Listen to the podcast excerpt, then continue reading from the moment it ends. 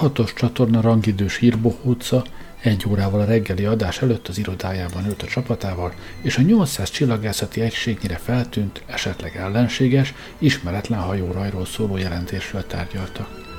Vezető hír nem kétséges. De hogy kellene elővezetni a három bolygón és hét holdon szétszórt pál milliárdnyi nézőnek? Peggy Jones, a titkárnője, cigarettára gyűjtött, és azt mondta, ne igyezd meg őket, Jim Jam, vedd lazára. Hátradőlt, és a jelentéseben lapozgatott, amit a kereskedelmi csatorna az Unikefalon 40D távíróitól kapott. A Washingtoni Fehérház intelligens feladat megoldó Unikefalon 40D készüléke észlelte a lehetséges ellenséges idegeneket, és mint az Egyesült Államok elnöke, azonnal kirendelte a hadihajókat az űrposztokra. A hajóhad a jelek szerint egy másik naprendszerből érkezett, de ezt az űrhajóknak kellett végső soron meghatározni. Lazán, dűnyögte Jim Briskin szomorkásan. Vigyorgok, és azt mondom, figyú pajtikák, végre megtörtént, amitől mindig rettegtünk, ha-ha-ha. A lányra nézett. Ezen tuti jót nevetnek föld és mars szerte, de talán a külső holdakon nem annyira. Mert ha tényleg támadásról lenne szó, a távoli kolóniákat érni az első csapás. Nem lennének elragadtatva, értett egyet Ed Feinberg, a szövegkönyv tanácsadója. Ő is aggódni látszott, a családja a Ganymedeszen élt. Van valami könnyedebb hír? kérdezte Peggy. Amivel kezdhetnél? A szponzornak tetszene. Átnyújtott egy halom sajtóközlemény Briskinne. Nézd meg, mit tudsz ebből kihozni. Utáns teherennek ítélte meg a szavazati jogot egy bíróság Alabamában, vagy valami ilyesmi. Tudom, mondta Briskin, miközben a sajtóközleményeket kezdte böngészni. Mint az a bájos sztoria, amivel milliók szívébe lopta be magát egy mutáns kék szajkóról, amelyik addig-addig próbálkozott, még megtanult varni. Briskin csatornájának kamerái előtt vart magának és fiúkáinak egy fészket egy áprilisi reggelen az észak-dakotai Bismarckban. Egy hír emelkedett ki a többi közül, ösztönösen tudta, mint meglátta, hogy ez az, amivel könnyedebbé teheti a nap híreinek fenyegető hangulatát. Ahogy meglátta, megkönnyebbült. Az élet megy tovább, a 800 csillagászati egységünk távolból érkezett nagy hírdacára. Nézzétek csak, mondta vigyorogva, a vén Schatz bekrepált végre. Ki az a Schatz? kérdezte Peggy átűnődve. Ez a név valahonnan ismerős. A szakszervezeti fickó, mondta Jim Briskin. Emlékszel, a tartalékelnő, akit a szakszervezet nevezett ki Washingtonba 22 éve. Meghalt, és a szakszervezet odalökte a közlemény, kürte volt, kurta volt és áttekinthető. Most küld egy új tartalékelnököt Sac helyére. Azt hiszem meginterjúvalom, feltéve, hogy tud beszélni. Tényleg, mondta Peggy, mindig elfelejtem. Még mindig van egy tartalékember arra az esetre, ha az unike falon meghibásodna. Volt rá valaha is példa? Nem, mondta Ed Feinberg, és nem is lesz soha. Szóval ez is csak egy zsíros poszt egy isnek. Társadalmunk rákfenéje. De mégis, mondta Jim Briskin, ez érdekes lesz. Az ország legfontosabb tartalékának élete. Miért pont őt választotta a szakszervezet? Mi a hobbija? Mit tervez csinálni, bárki is legyen, amivel megelőzi, hogy halára unja magát? A Véngasz kitanulta a könyvkötészetet, régi autós újságokat gyűjtött, és bőrkötéses köteteket csinált aranyozott címbetűkkel. Ed és Peggy egyetértően bólogatott. Csináld meg, sürgette Peggy. Ha te csinálod, érdekes lesz Jim Jam, te bármiből ki tudsz valami klasszat hozni. Felhívom a fehérházat. Vagy egyáltalán ott van már a fickó? Valószínűleg még a szakszervezeti központban, Chicagóban, mondta Ed. Próbáld ott hívni. Köztisztviselők szakszervezete, keleti részleg. Peggy felkapta a telefont, és sietve tárcsázott.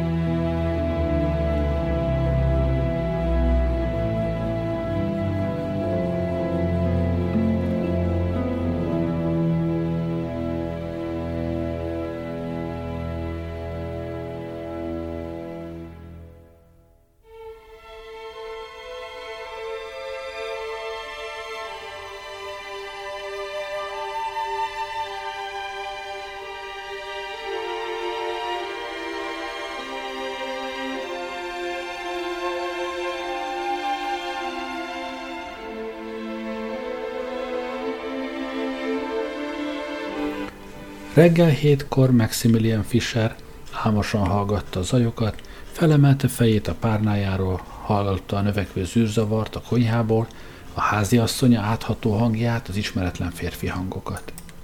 Bizonytalanul felült, óvatosan mozdítva nagy testét. Nem sietett. A doki azt mondta, óvakodjon a túlerőltetéstől, a már amúgy is megnagyobbodott szívével. Szóval szép komótosan öltözködött. Biztos valami adományt akarnak az egyik pénzalapba, gondolta Max. Némelyik hangismerős volt, elég korán jöttek, de azért nem aggódott. Megvannak a kapcsolataim, gondolta eltökélten, nincs mitől féljek. Gondosan begombolt a kedvenc rózsaszín zöldcsíkos sejemingét, mennek van stílusa, gondolta, ahogy nagy nehezen előre tudott hajolni annyira, hogy be tudja csúsztatni a lábait a valódi műszorvas bőrmokaszínba. Készülj fel, hogy egyenlőként tudj velük tárgyalni, gondolta, ahogy ritkuló haját simította el a tükör előtt. Ha túlságosan le akarnak nyúlni, egyenesen Pat Noble-nél fogok panaszt emelni a New Yorki felvételi irodán. Nem kell nekem ezt tűrnöm. Annál én már régebben vagyok a szakszervezetben. A másik szobából valaki átkiáltott. Fischer, öltözködj és gyere ki, van egy állás számodra, ma kezdesz. Állás, morfondírozott Max ügyes érzelmekkel. Nem is tudta, örüljön-e vagy bosszankodjon. Már több mint egy éve a szakszervezeti segélyből élt, ahogy a legtöbb barátja is. Az ember sose tudhatja, gondolta. Francba, és ha valami nehéz meló, mondjuk hajolgatni vagy mozogni kell egész nap, mérges lett. Micsoda piszak ügy, már mind, mit képzelnek ezek magukról? Kinyitotta az ajtót, és már bele is kezdett. Na ide figyeljetek! Az egyik szakszervezet is vezető közbevágott. Pakolj, Fischer! Gus Schatz feldobta a talpát, és neked kell Washingtonba menni átvenni az első számú tartalékposztot. Azt akarjuk, hogy ott légy, mielőtt még megszüntetnék a pozíciót, vagy valami, aztán sztrájkolni kéne érte, vagy bíróságra járkálni. Szóval valaki legyen ott, és szép simán, gond nélkül vegye át a helyet, érted? Olyan sima legyen az átmenet, észre se vegyék. Max erre megkérdezte, és mennyi a bér? A szakszervezet is megsemmisítően jelentette ki. Nem vagy döntési helyzetben. Téged választotta, vagy meg leszel a munkanélkül segélyed nélkül is. El akarsz indulni munkát keresni a te korodban? Ugyan már ellenkezett Max. Felhívom Pet Noble-t. A szakszervezetések szedegették össze a holmiát szerte a lakásban. Segítünk pakolni. Pet azt akarja, hogy délelőtt tízre már a fehérházban legyél. Pet, visszhangozta Max. Elárulták. A szakszervezetések vigyorogva húzták elő bőröngyét a szekrényből.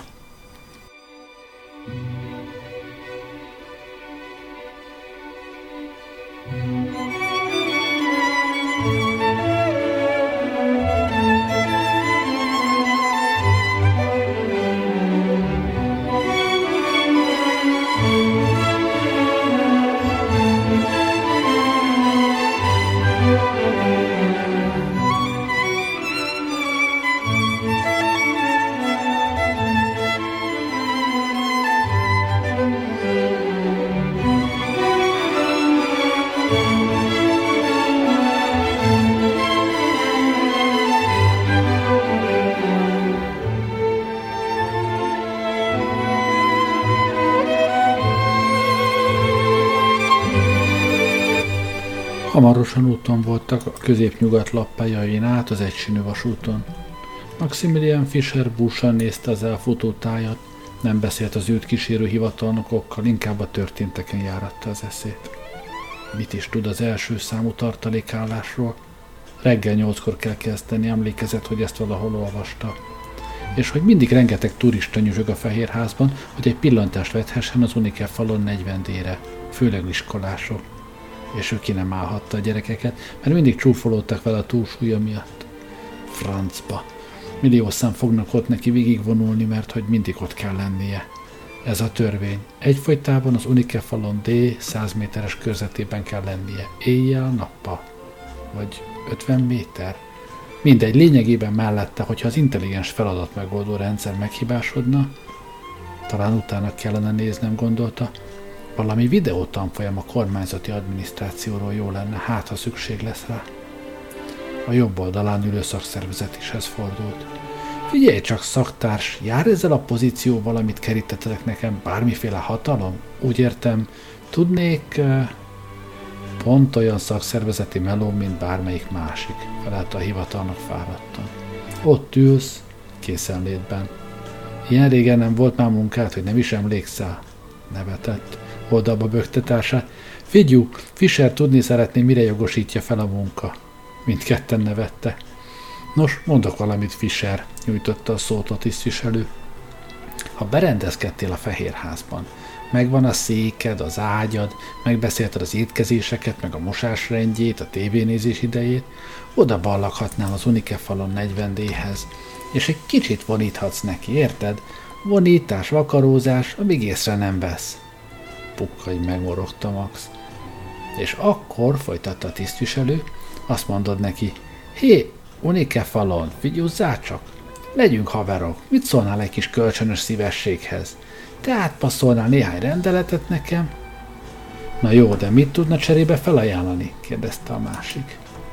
Szórakoztathatja. Elmeséli neki az életét, hogyan vakaródzott ki a szegénységből, képezte magát heti hét nap tévézéssel, míg végül, láss csodát, feljutott a csúcsra, és ő lett, a tisztviselő vihogott, a tartalék elnök. Maximilian elvörösödött, egy szót se szólt, mereven bámult ki az ablakon.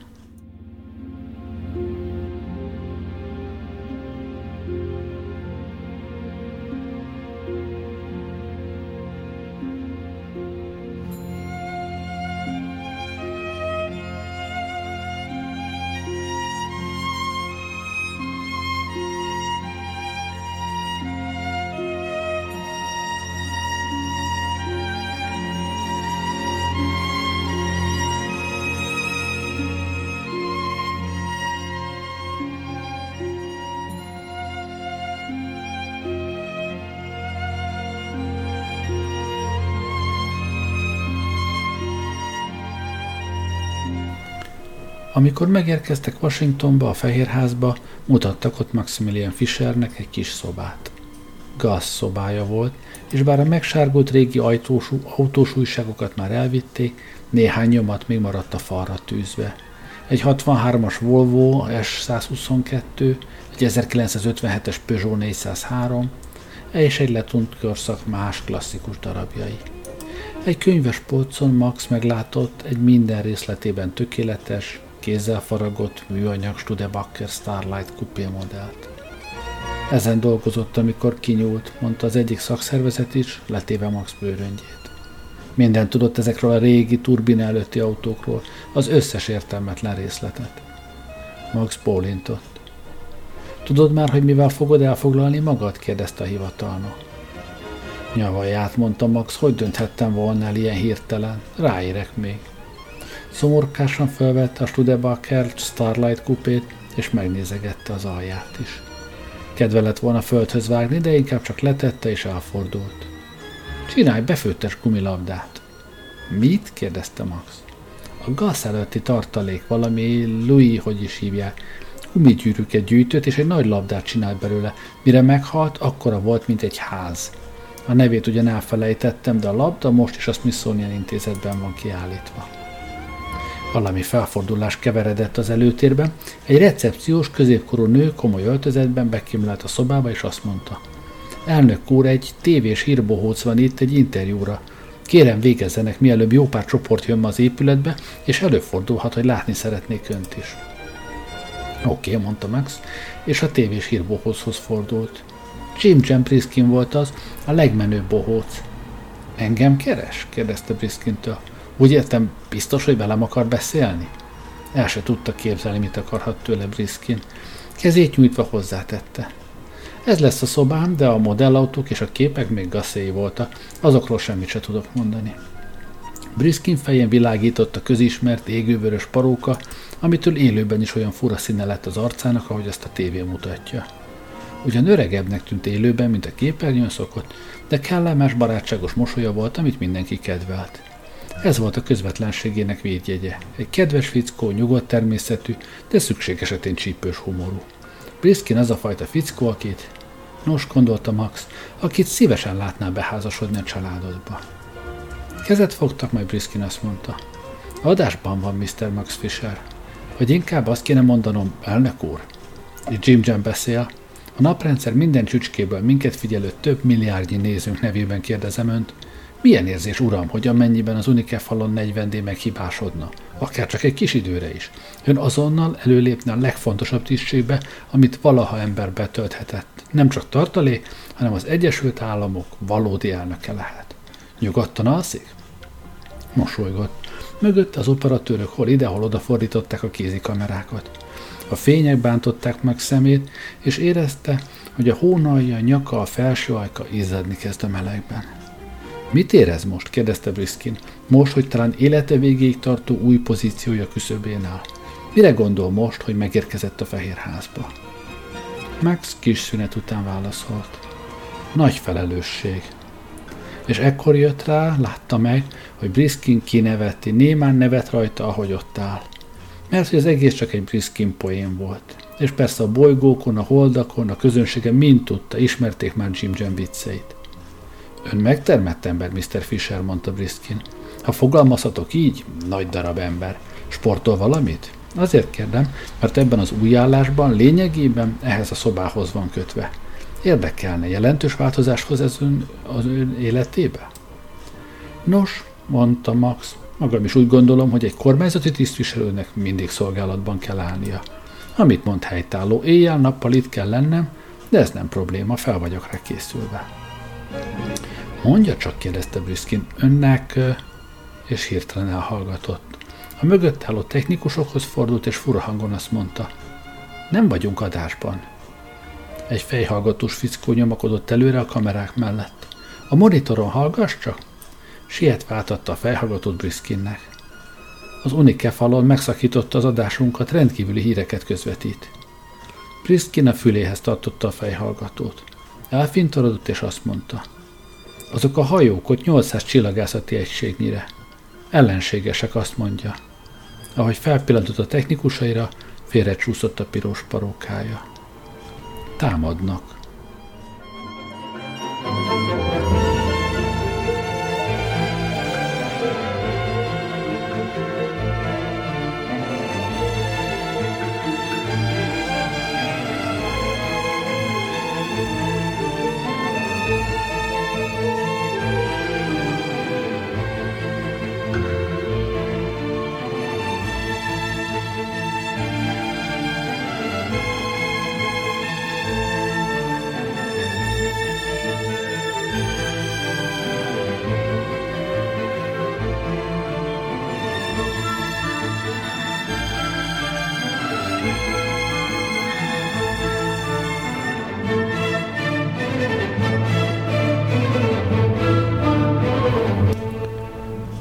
Az elkövetkező 24 óra során az idegenek nem csak mélyen behatoltak a naprendszerbe, de ráadásul sikerült kiiktatniuk az Unikefalon 40D-t. Maximilian Fischer közvetve értesült erről, amint a Fehérház étkezőjében vacsorázott. Mr. Maximilian Fischer? Igen, válaszolta Max, felnézve a titkos szolgálat embereire, akik körbevették az asztalát. Ön az Egyesült Államok elnöke, Dehogy mondta Max, én a tartalék elnök vagyok, az egész más. A titkos szolgálat emberek közölte. Az Unike falon 40D üzemképtelen, talán egy egész hónapig. Tehát a vonatkozó alkotmánykiegészítés értelmében ön az elnök és a hadsereg főparancsnoka is. Mi vagyunk a testőrsége. A titkos szolgálat embere hitetlenül vigyorgott. Max visszavigyorgott rá. Érti, amit mondok? kérdezte a tiszt. Úgy értem, felfogta? Persze, mondta Max. Most már értette a zaklatott beszélgetést, amit hallott, míg a tárcájával sorban állt az étteremben. Ez azt is megmagyarázta, miért nézett rá olyan furcsán a fehérházi személyzet. Letette a kávéját, szalvétájával megtörölte a száját, lassan, megfontoltan, és igyekezett úgy tenni, mintha a gondolataiba merülne. De valójában a feje teljesen üres volt. Azt az információt kaptuk, mondta a tiszt, hogy azonnal várják a Nemzetbiztonsági Tanács bunkerében. Szükségük van a stratégiai döntések véglegesítésében a részvételére. Kisétáltak az étteremből a liftek felé. Stratégiai döntések, mondta Max, ahogy a lift fel leereszkedett velük. Na, ehhez lesz egy-két szavam. Itt az ideje, hogy keményebben bánjunk ezekkel az idegen hajókkal, nem? A titkosszolgálat ügynökei bólintotta. Meg kell mutatnunk, hogy nem félünk, mondta Max. Hát persze, véglegesítenünk kell. Elsöpörjük a nyavajásokat. Az ügynökök illedelmesen nevettek. Max elégedetten bökte oldalba a csapat parancsnokát. Azt hiszem átkozottul erősek vagyunk, úgy értem, az USA kemény ellenfél. Mondd csak meg nekik, Max, mondta az egyik ügynök, mire mind hangosan nevettek. max együtt. Amint kiléptek a felvonóból, magas, jól öltözött férfi állította meg őket. Elnök úr, Jonathan Kirk vagyok, a Fehérház sajtófőnöke, és azt javaslom, mielőtt a nemzetbiztonságiakkal beszélne, a nyilvánosság elég kellene állnia ebben a vészterhes órában. A nemzet látni akarja új vezetőjét. Egy papírt tartott elé. Ez itt a nyilatkozat, amit a politikai tanácsadó testület fogalmazott, és amelyben kinyilvánítja. Egy túrót, mondta Max, és visszaadta, anélkül, hogy rápillantott volna. Én vagyok az elnök, nem maga. Kirk, Burke, Sherk, sose hallottam magáról. Mutassa hol a mikrofon, és majd én beszélek magamtól. Vagy hívja ide Pet Noble-t, hát ha van pár jó ötlete. Aztán eszébe jutott, hogy Noble elárulta, miatta került ebbe a helyzetbe. Nem, ősekkel, mondta Max, csak adja azt a mikrofont. Válsághelyzet van, akadékoskodott Kirk. Hát persze, mondta Max, úgyhogy hagyjon is engem békén. Maga nem piszkál engem, én se piszkálom magát, rendben? Jó indulaton megveregette Kirk hátát. Mindkettőnknek jobb lesz ez így. Kisebb csoport jelent meg, hordozható kamerákkal, lámpákkal, köztük Jim Jamet fedezte fel meg a stábjával együtt. Hé, Jim Jam, kiáltott oda neki. Nézze csak, én vagyok az elnök. Jim Briskin kimérten közeledett. Nem fogok gumiszalagokkal szórakozni, mondta Max, vagy hajómakettekkel, semmi ilyesmi. Szívélyesen kezet rázott Briskinnel. Köszönöm, tette hozzá Max a gratulációját. Gratulálok, mondta erre halkan Briskin. Köszönöm, mondta Max, miközben úgy megszorította a kezét, hogy csak ropogott. Persze előbb-utóbb összetákolják azt a vacakot, és akkor megint tartalék lesz-e. Tehát, és boldogan vigyorgott körbe a tévés társaságokkal, fehérházi személyzettel, titkosszolgálati ügynökökkel tömött folyosón. Jelentős felelősség, mondta Briskin. Az, helyeselt Max. Briskin szemében valami azt sugározta, és kétlem, hogy képes lennél megfelelni neki. Nem hinném, hogy ez neked való poszt lenne. Helyt fogok állni, jelentette ki Max Briskin mikrofonjába, hogy a teljes közönség hallhassa. Talán igen, mondta Jim Briskin némi kéttel az arcán. Hé, mintha már nem kedvelne, mondta Max. Mi a gond? Briskin nem válaszolt, csak a szeme villant meg. Figyeljen, mondta Max. Én vagyok jelenleg az elnök, bezárathatom az ostoba csatornáját. Oda küldhetem az FBI-t, a kedvem tartja. Csak hogy tudja, épp most rúgom ki, hogy is hívják ott a főügyészt, és teszek oda valakit, akit ismerek, akiben megbízhatok. Priskin erre azt mondta, értem, és most már nem igen volt kételj az arcán. Egyfajta, meg számára felmérhetetlen bizonyosság jelent meg rajta. Igen, mondta Jim Briskin, minden joga megvan, hogy ezt elrendelje, nem igaz, hiszen ön az elnök. Csak figyeljen, mondta Max. Hozzám képest maga egy senki Briskin, még ha nagy hallgatósága is van. Majd hátat fordított a kameráknak, és a nyitott ajtón át bevonult a nemzetbiztonsági bunkerbe.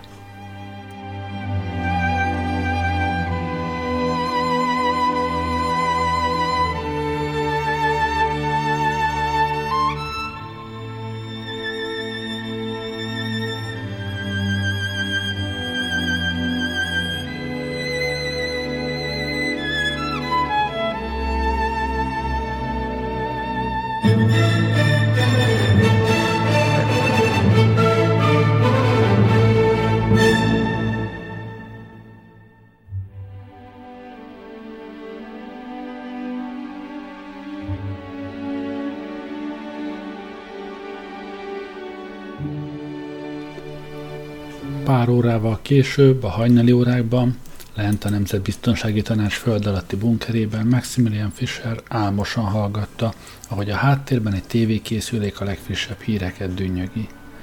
Mostanra a felderítés újabb 30 a naprendszerbe érkező hajót lokalizált. Úgy tűnt, összesen 70 hajó jött. Mindegyiket folyamatosan szemmel tartották, de Max tudta, hogy ez kevés. Előbb vagy utóbb utasítást kell adni az idegen hajók elleni támadásra hezitált. Végül is kik ezek egyáltalán? A CIA-nél se tudja senki. Milyen erősek lehetnek, ezt se tudta senki. Sikeres lenne egy támadás? És aztán ott voltak a hazai problémák is. Az Unikefalon folyamatosan szabályozta a gazdaságot, információkkal látta, csökkentette az adókat vagy a kamatokat. Ez mind megszűnt a probléma megoldógép leállásával. Atyán gondolta Max elkeseredetten, mit tudok én a munkanélküliségről? Mármint honnan tudnám, melyik gyárat kell újra nyitni és hol? Tomkins tábornokhoz fordult a parancsnokság vezetőjéhez, aki mellette ült, és egy jelentést olvasott a földet védelmező taktikai őrhajók elhelyezkedéséről. A hajóinkat jól elosztottuk a térben, igaz? kérdezte Tomkins-tól. Igenis, elnök úr, felelte Tomkins tábornok. Max elfintorodott, de a tábornok láthatólag nem ironizált, a hangja tisztelettudó volt. Rendben morogta Max, örömmel hallom, és a rakétapajzsunkon nincsenek rések, mint amikor az a hajó bejutott és kicsinált az Unike falon. Nem szeretném, ha ez megismétlődne. Legmagasabb fokú készültségben vagyunk, mondta Tomkins tábornok, hadi állapot van helyi idő szerint 6 óra óta. Mi van a stratégiai hajókkal? Ez, ahogy elmondták neki, a támadó erőkre használt eufemizmus volt. Bármikor támadható, mondta Tomkins tábornok, végig pillantva a hosszú asztal mentén, hogy meggyőződjön róla, hogy munkatársai egyetértőleg bólintanak. Mind a hetven a naprendszerben levő behatolóval el tudunk bánni. Max felnyögött. Van itt valakinek egy szalodabikarbónája? Az egész ügy elkeserítette. Mennyi munka és fáradtság gondolta ez az egész felfordulás. Miért nem tudnak a nyomorultak békén hagyni minket? Most tényleg háborúznunk kell? Ki tudja, hogy vághatnak vissza. Ezekkel az idegen létformákkal sose lehet tudni, teljesen kiszámíthatatlanul. Ez zavar legjobban, mondta hangosan, a bosszú sóhajtott. A tárgyalás ezekkel teljesen kizárt, mondta Tompkins tábornok. Hát akkor rajta, mondta Max, adjunk nekik. És szóda bikarbóna után nézett. Azt hiszem bölcsen döntött, mondta Tompkins tábornok, és az asztal túloldalán a civil tanácsadók rábólintotta. Ez aztán érdekes hír, mondta az egyik tanácsadó Maxne. Egy távnyomatot tartott elé. James Briskin egy bírói határozatot indítványozott ön ellen a Kaliforniai Szövetségi Bíróság előtt, mondvá, hogy nem jogszerű az elnöksége, mivel nem választották meg.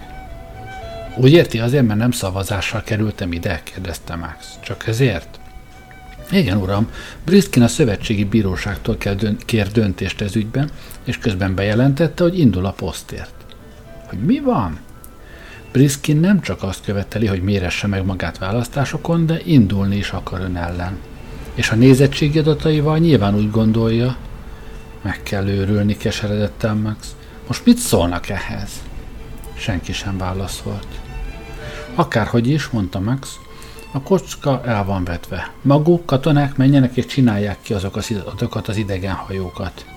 Addig meg, ebben a pillanatban döntött, Gazdasági nyomást helyezünk Jim Jones szponzoraira, arra a Rhinelander sörgyára, meg a Calbest Electronicsra, hogy ne hagyják indulni. A hosszú asztal körül bólogatta. Papírok zörögtek, hogy az aktatáskák csukódtak, az ülésnek, legalábbis egyelőre, vége lett. Igazságtalan előnye van, mondta magában Max. Hogy mérkőzhetnék meg vele ilyen egyenlőtlen feltételekkel, mikor ő ismert tévés személyiség, én meg nem. Ez nem igazság, ezt nem hagyhatom. Jim Jam megpróbálkozhat, de nem lesz sok öröme benne.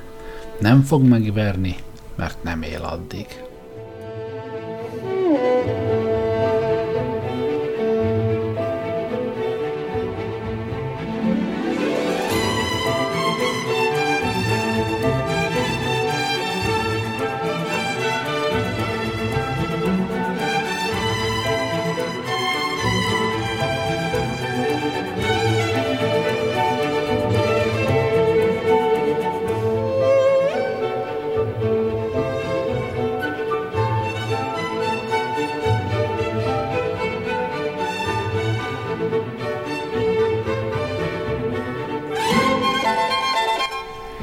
Héttel a választások előtt a Telscan a bolygóközi közvéleménykutató közé tette a legfrissebb eredményeket.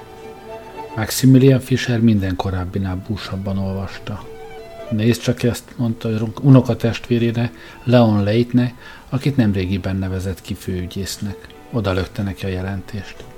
Az ő eredménye természetesen elhanyagolható volt. Priskin könnyedén és magabiztosan nyerne a választásokon. Miért lehet ez? kérdezte Late. Mint Max, ő is nagy darab, sörhasú fickó volt, akinek évek óta egy tartalékos munkája volt. Elszokott minden fizikai tevékenységtől, és ez az új munka nehéznek bizonyult számára. Mindazonáltal Max iránti családi hűségben maradt. A tévécsatornái miatt lenne? kérdezte belekortyolva a sörös dobozába. Max metsző gunnyal válaszolt, de hogy azért van, mert sötétben világít a köldöke. Hát persze, hogy a tévécsatornái miatt van te ütődött. Éjjel-nappal ezt harsogják, hangulatot keltenek. Elgondolkodott. Csak egy bohóc, az az ostoba piros paróka elmegy egy tírolvasónak, de nem egy elnöknek. Még a beszédhez is mérgesen inkább elhallgatott, és ez még csak a kezdet volt. Még aznap este kilenckor Jim Jam Briskin 72 órás maratoni programba kezdett az összes csatornáján, végső kampányba, ami népszerűségét az égig növeli és biztosítja győzelmét. Fehérházi hálószobájában Max Fisher szomorúan ült egy tálca étel előtt, és a tévét nézte. Ez a Briskin gondolta dühöngve már ezredszer. Nézd, mondta unokaöcsének a legfőbb ügyésznek, aki vele szemben ült. Már megint ez az okos tojás mutatott a tévére. Leon Late a sajtburgerén nyomogva válaszolt. Visszataszító. Tudod, honnan jön az adás? Egész a mélyűrből, a Pluton túról, a legtávolabbi átjátszó állomásokról, ahova az FBI-os fiszkók egy millió év alatt se jutnak el. Dehogy nem biztatta Leon. Mondtam nekik, hogy az elnök az unokatestvérem közvetlen utasítása. De egy darabig nem kapják el, mondta Max.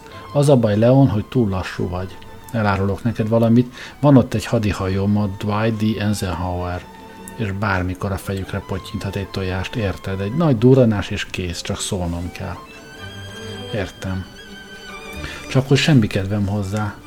Az adás már kezdett felpörögni, kezdett a Spotlights, aztán besétált a színre a csodás hajú Peggy Jones, glitteres, válnéküli ruhában. Na most egy prima striptease következik, ébredt rá Max, méghozzá egy gyönyörű lánytól. Még ő is előre hajolt és úgy figyelt vagy ha nem is igazi striptease, de az biztos, hogy kihívója, Briskin és csapata a női bájakat fogja ellene fordítani. A szoba túloldalán unokaöccse, a főügyész abba hagyta a sajburger csócsálását, egy időre megszűnt a zaj, majd lassacskán újra kezdődött. A képernyőn Peggy énekelt. Jim Jam ért meg a lábam, a legjobb Amerikában, a legjobb mindköz Jim Jam, a csúcs jelölt neked s nekem. Ó, Anyám, nyögött fel Max, és mégis, ahogy előadta karcsú magas testének minden porcikájával, rendben volt. Azt hiszem utasítanom kell a Dwight D. Eisenhower-t, hogy kezdhetik, mondta. Ha te mondod, Max, mondta Leon, nyugi, úgy fogok dönteni, hogy jogszerűen cselekedtél, egy percig se aggódj. Add a piros telefont, mondta Max. Ez a titkosított vonal, amit csak a vezérkar használ a legbizalmasabb utasításokhoz. Nem rossz mi? Átvette a telefont a főügyésztől. Tompkins tábornokot hívom, s ő továbbítja az utasítást a hajónak. Sajnálom, Briskin, tette hozzá, még egyszer a képernyőre pillantva. A te hibád. Nem kellett volna ezt tenned, indulnom ellenem meg ilyesmi.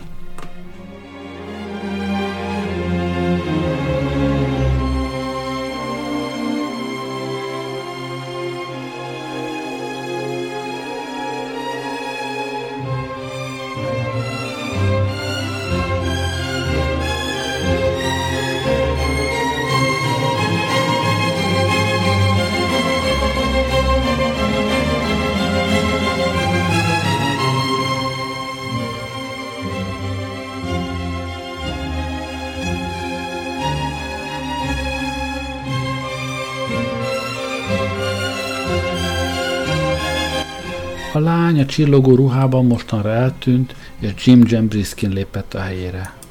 Max egyelőre kivárt. Kedves barátaim, mondta Briskin, és kezét felemelve csendet kért. A felvételről bejátszott taps, Max tudta, hogy olyan messze nem lehet igazi közönség, elhalkult, majd újra felerősödött. Briskin barátságosan mosolygott, és várt, míg elhal a taps. Nem igazi, morogta Max. Kamu közönség. Ügyesek, ő is, meg a táb, stábja is. A tetszési indexe az egekben van. Persze, megpolintott a főügyész, ennyit én is látok. Barátaim, mondta komolyan Jim Briskin a képernyőn, amint tudjátok, kezdetben jól kijöttünk Maximilian Fisher elnökkel. Kezével a piros telefonon, Max arra gondolt, ez bizony igaz, amit Jim Jam mond. Ahol kenyértörésre került sor köztünk, folytatta Briskin, az a hatalomgyakorlás módja, a nyers, brutális erő alkalmazása. Max Fisher számára az elnöki tisztség csak egy eszköz a vágyai beteljesítésére saját igényei szerint. Őszintén hiszem, hogy a szándékai sok szempontból jók. Az unikefalon elveit akarja végigvinni. De ami a módszereket illeti, az egészen más tészta. Max megszólalt. Figyeld csak, Leon! És arra gondolt, bármit is mond, nem állok le. Senki sem állhat az utamba, teszem a dolgom, ez a pozícióval jár, és ha te lennél az elnök, te is ezt tennéd.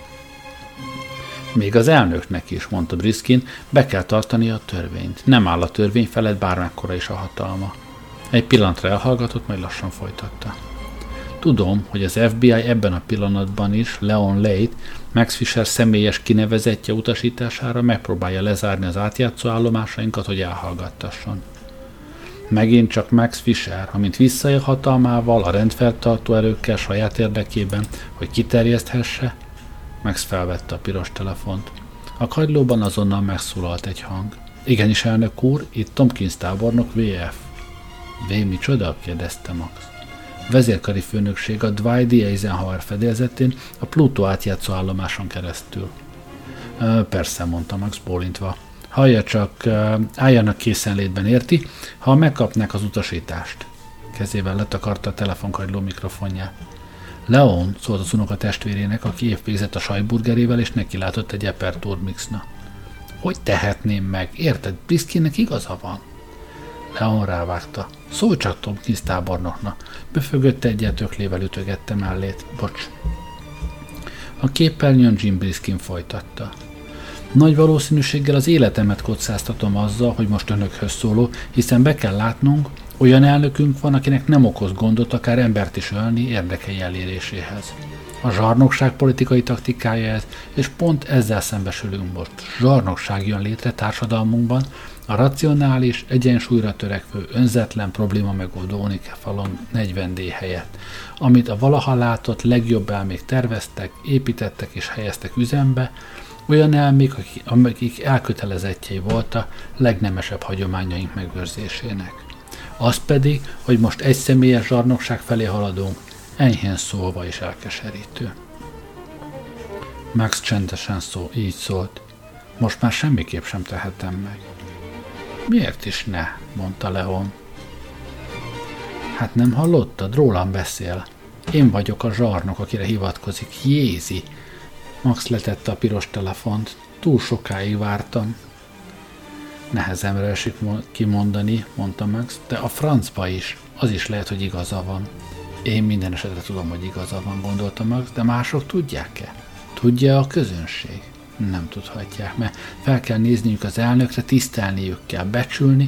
Nem csoda, hogy olyan rosszul állok a közvéleménykutatásokban. Az se, hogy Jim Briskin azonnal eldöntötte, hogy indul ellenem, ahogy meghallotta, hogy hivatalba lépe. Tudják rólam, érzik azt is, hogy Jim Jam igazat mond? Nem vagyok elnöknek való. Nem felelek meg erre a posztra, gondolta. Figyelj, Leon mondta, akkor is oda csapok aztán lemondok. Ez lesz az utolsó hivatalos lépésem. Megint csak felvette a piros telefon. Utasítást adok Briskin elutakarítására, aztán legyen valaki más az elnök, akit csak a nép akar, akár Pet Noble vagy te, bánom is én. Megrázta a telefont, és hangosan szólt bele. Hé, VF, válaszoljon! Rászólt az unoka testvérére. Hagyd nekem is abból a turmixból a fele az enyém. Hát persze egyezett bele Leon. Hall engem valaki? mondta Max a telefonba. Várt, a telefon süket maradt. Valami nem stimmel, mondta Leonnak, leállt a kommunikáció, biztos az idegenek már megint. És akkor meglátta a tévéképernyőt. Üres volt. Mi történik, mondta Max. Miért csinálják ezt velem, és kicsoda? Ilyetten nézett körül. Nem értem. Leon higgadtan itta a turmixát, vállát vonva jelezte, fogalma sincs. De húsos arca sápadtabb volt a szokásosnál. Már késő, mondta Max, valamiért már túl késő, és szép lassan letette a kagylót. Ellenségeim vannak, Leon, erősebbek, mint te vagy én, és még csak nem is tudom kik. Némán ült a sötét, hangtalan tévé előtt. Várt. A tévé hangszórója egyszer csak megszólalt. Automatikus hírszolgálat, figyelmet kérünk. Újra csend lett. Jim Briskin Ed Feinbergre és Peggyre pillantott, és várt.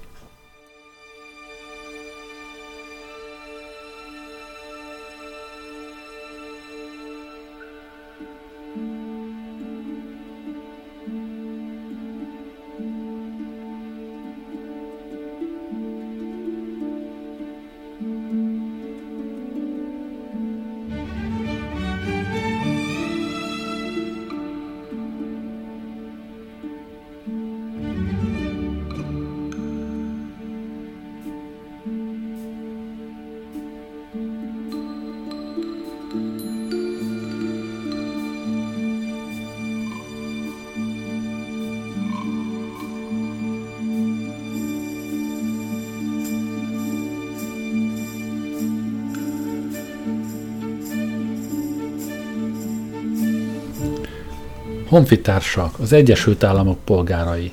Szólalt meg az érzelemmentes, monoton hang a tévé hangszórójából újra. Az ideiglenes állapotnak vége, a helyzet normalizálódott. Ahogy beszélt, a szavak megjelentek a képernyőn, nyomtatott betűkkel sorjáztak a képernyőn át. Az Unike falon 40D része volt a közvetítő hálózatna, és most megszakította az adást, erre a szokásjog alapján lehetősége volt. A hang magától a számítógép szintetikus beszédgenerátorától származott. A választási kampány semmis, mondta az Unike falon 40D. Ez az első pont. Maximilian Fischer tartalékos elnök törölve. Ez a második pont. Harmadik pont. Háborúban állunk az idegenekkel, akik behatoltak a rendszerünkbe. Negyedik pont. James Briskin, aki beszélt önökhöz. Ennyi volt, gondolta Briskin. Felhallgatójában a személytelen monoton hang folytatta. Negyedik pont. James Briskin, aki beszélt önökhöz ezen a csatornán, ezennel beszüntet minden tevékenységet, kötelező érvényű határozat írja elő számára, hogyha bármilyen politikai tevékenységet akar folytatni, igazolja szándékait. A közösség érdekében politikai hallgatásra kötelező. Briskin szélesen vigyorgott Peggy és Ed Feinberg felé, és így szólt. Hát ennyi, vége politikailag elhallgattatta. Bíróság elé viheted, vágta rá Peggy. Elviheted akár a legfelsőbb bírósági, volt már, hogy megsemmisítették az Unike falon döntéseit. Kezét a vállára tette, de Briskin elhúzódott. Vagy nem is akarsz küzdeni? Rám legalább nem mondta, hogy törölve, mondta Briskin. Elfáradt. Örülök, hogy a gép megint üzemképes, mondta, hogy megnyugtassa Peggit. Visszatér a rend, erre építhetünk. Most mi lesz, Jim Jam? kérdezte Ed. Visszamész a Rhinelander sörgyárhoz, meg a Calbest Electronicshoz, és megpróbálod visszaszerezni a régi melódat? Nem, mondta Briskin, az biztos nem. De nem némulhat el, nem teheti, amit a gép mondott. Szervileg képtelen volt rá, elő vagy utóbb biztos megszólal, akármi is lesz belőle. És fogadni mernék, hogy meg se tudja elfogadni. Egyikünk se képes. Esetleg megválaszolhatnám a határozatot, küzdhetnék, perelhetnék, törvény elé idézem az Unikefalon 40D-t. Jim Chen Briskin felperes, az Unikefalon 40D pedig az alperes. Mosolygott. Kell egy jó ügyvéd. Jobb, mint Max Fischer csúcsjogász úgy testvére, Leon Late. Bement a stúdióhoz tartozó kis öltözőbe, és elkezdte a kabátját húzni. Hosszú út várt rá, vissza a földig erről a távoli pontról, és már indulhatnék, volt. Peggy követte és megkérdezte. Nem is jössz vissza az adásba? A műsor se fejezed be? Nem, felelte. De az unike falon mindjárt kiszáll a vonalból, és akkor mi lesz? Süket csönd. Az nem lehet, ugye Jim, hogy csak úgy lelép. El se hiszem, te nem ilyen vagy. Briskin megállt a stúdió ajtajában. Hallottad, mit mondott, egyértelmű volt az utasítás. Süket csendet nem lehet adni, mondta Peggy. Az vákum, Jim, attól írtózik a természet. És ha te nem töltöd be, akkor majd valaki más betölti. Figyeld, az Unike falon épp most száll ki.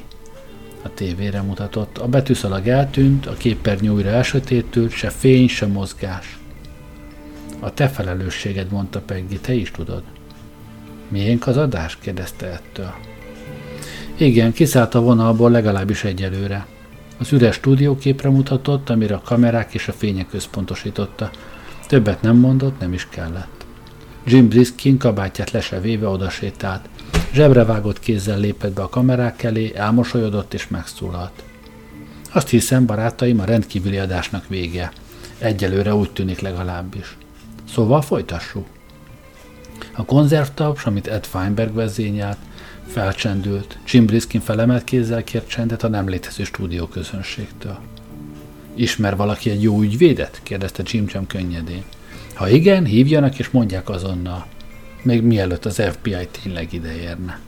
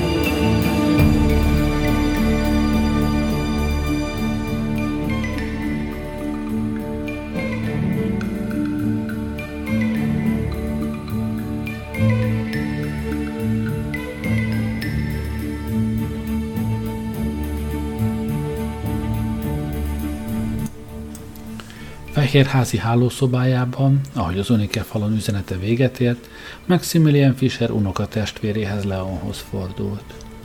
Hát, az én hivatali időmnek vége. Igen, Max, mondta Leon, úgy tűnik. És a tiédnek is, jelentette ki Max. Teljes nagy takarítás lesz, erre számíthatsz. Törölve, megcsikordult a foga. Ez azért sértő. Mondhatta volna, hogy visszavonulok. Azt hiszem, csak így fejezi ki magát, mondta Leon. Ne izgass fel magad, Max, gondolj a szívbajodra.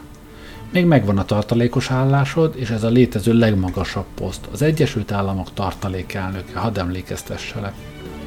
És most mindez a teher és felelősség lekerül a válladról. Tiszta szerencse. Kíváncsi vagyok, ezt a kaját még megehetem-e, mondta Max, és az ételt piszkálta a tárcáján. Az étvágya, most, hogy visszavonult, szinte azonnal kezdett megjönni. Kiválasztott egy csirkesalátás szendvicset, és nagyot harapott bele. Ez azért még jár nekem, határozta el tele szája. Még mindig itt élek, és jár a rendszeres étkezés, nem igaz? Dehogy nem bolintott Leon visszatérve jogászi mi voltába. A szakszervezet és a kongresszus közötti szerződés értelmében emlékszel? Nem véletlenül volt az a sztrájk.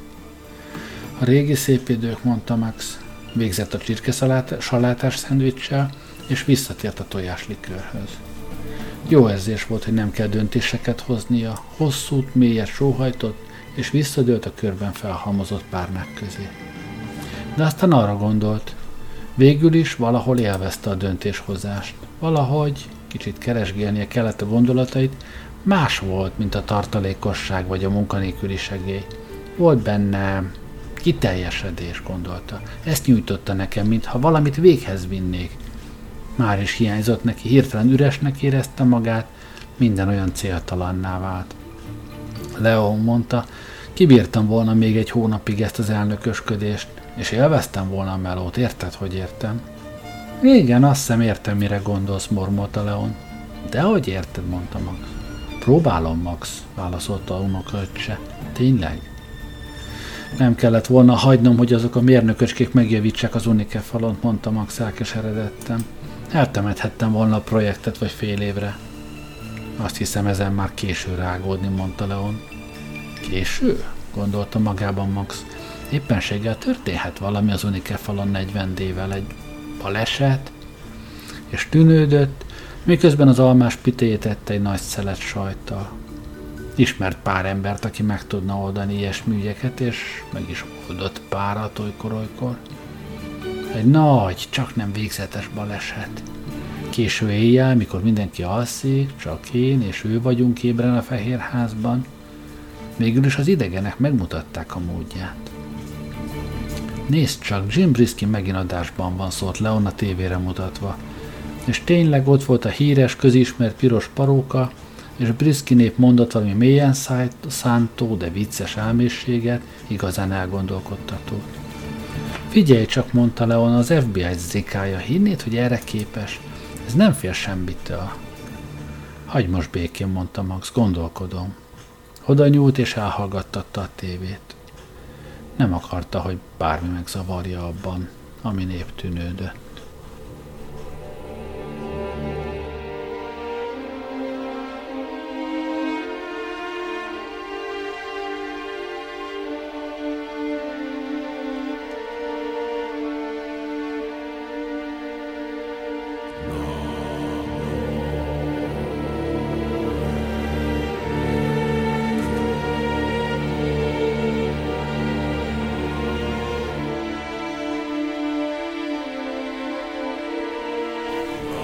Köszönöm, hogy velem voltatok ma este. Jó éjszakát kívánok.